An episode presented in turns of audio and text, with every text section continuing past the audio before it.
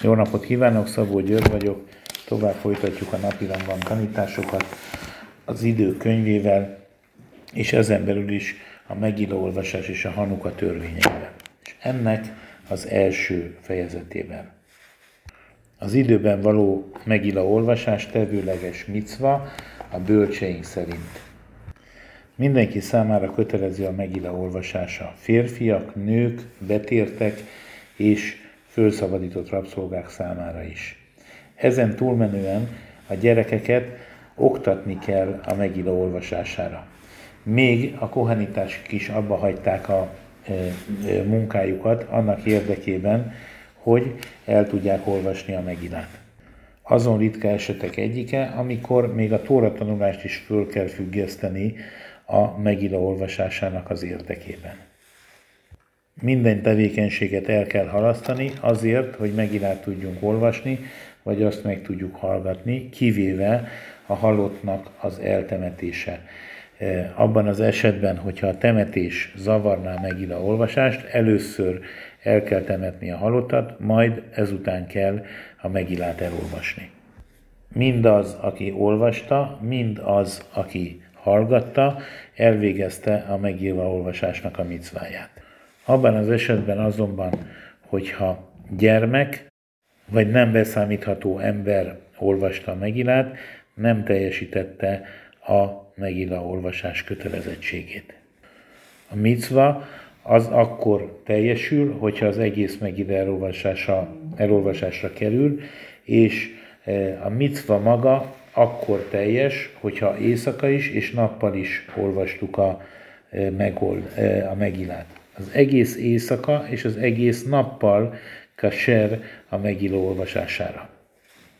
A megilla, áldá, a megilla, a megilla elmondása előtt három áldást kell elmondani. Az első, Baruch atah Hashem Eloheinu melech haolam, asher kicsánu bemitzvotav, vecivanu al mikre megilla. A második, Baruch atá Shem Elokeinu melech haolam sászáni színlávoszéinu vajamima hem vazmána ze, és a harmadik, Baruch atá Hashem Elokeinu melech haolam sehijánu vekijánu veigijánu lezmána ze. A nappali olvasás alkalmával a Sehijánu áldást nem kell elmondani. Vannak olyan helyek, írja a Rambán, ahol az olvasás után is áldást mondanak, amikor is az áldás a következő. Baruch atah Hashem Elokeinu melech haolam, ha'el arav et ribenu, va'adan et dinenu, והנוקם את נקמתנו, והנפרע לנו מצרינו, והמשלם גמול לכל אויבי נפשנו, ברוך אתה השם, האל הנפרע לעמו ישראל מכל צריכם, האל המושיע. Mi a Megilla olvasásának az időpontja?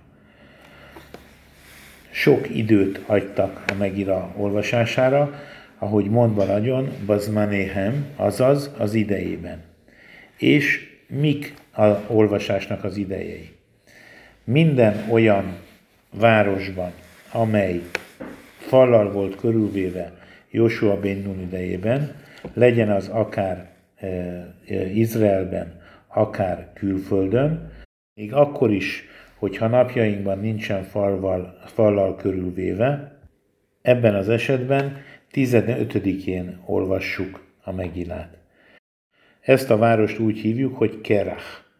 Minden olyan város, amelyet Jósú idejében nem vett körül fal, annak ellenére, hogy napjainkban, azaz Rambam idejében fallal van körülvéve, 14-én olvasunk. És ezt a várost úgy hívjuk, hogy Ír. Susán városában annak ellenére, hogy Jósua idejében nem volt fallal, fallal körülvéve, 15-én olvassuk, hiszen ebben a városban volt a Nesz, a csoda. És miért tették a meghatározásban azt, hogy Jósua idejében?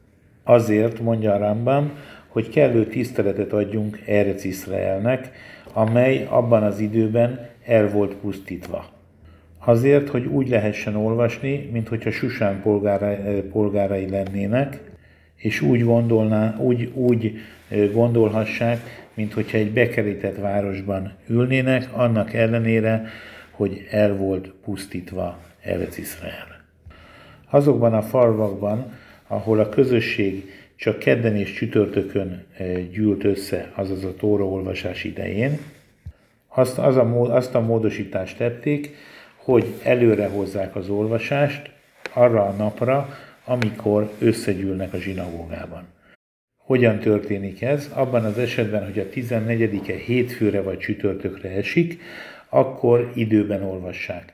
Abban az esetben, hogyha 14-e nem hétfőre és csütörtökre esik, akkor előre hozzák az olvasást, és vagy kedden, és vagy csütörtökön történik meg az olvasás azon a napon, amelyik a legközelebbre esik 14-éhez.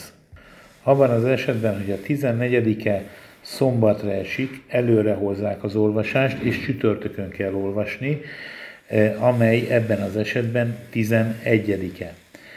Eh, abban az esetben, hogyha hét, eh, kedre esik, 14-e, akkor hétfőn olvassák, amely 13-a.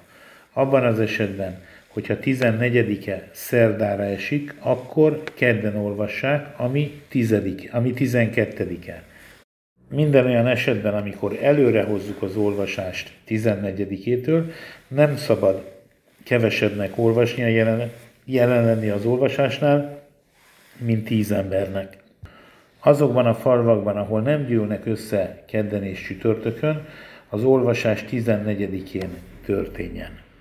Az olyan városokban, ahol nincs tíz olyan ember, tíz olyan állandó ember, akik jelen vennek a zsinagógában, eh, úgy eh, minősül, mintha egy falu lenne, és előre kell hozzá hozni az olvasást olyan napra, amikor a közösség mindig összegyűlik, azaz vagy hétfőre, vagy csütörtökre. Egy olyan ír lakója, amely elment egy kráhba, ugye az előzőkben elmondtuk, hogy mi az, vagy egy Ben Krach, ami elment egy írbe, abban az esetben, hogyha vissza akar térni a helyére, az indul, kiindulási pontjára az olvasás előtt, viszont valamiért nem tudott visszatérni, akkor azon a helyen kell olvasnia, ahol éppen található. Abban az esetben, hogyha nem akart visszatérni a kiindulási pontjára, akkor azokkal az emberekkel együtt kell olvasnia, ahol éppen található. Azoknak a városoknak az esetében, ahol kétség van, hogy volt-e fal körülötte, vagy nem volt fal körülötte Jósua bin Nun idején, illetve vagy csak Jósua Nun után eh, kerítették be, akkor mindkét nap olvassák a megillát 14-én és 15-én is és ugyanezek, ugyanezen napok éjszakáin is. Az áldást viszont csak 14-én mondjuk el, mondják el rá. Hiszen ez a világ nagy részében az olvasás valódi ideje.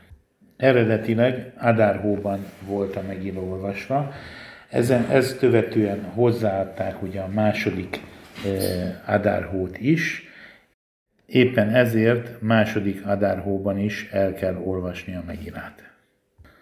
A megilát nem olvassuk szombaton, és éppen ezért, amikor az olvasás szombatra esne, az olvasás idejét előre hozzuk, és szombat előtt történik meg az olvasása.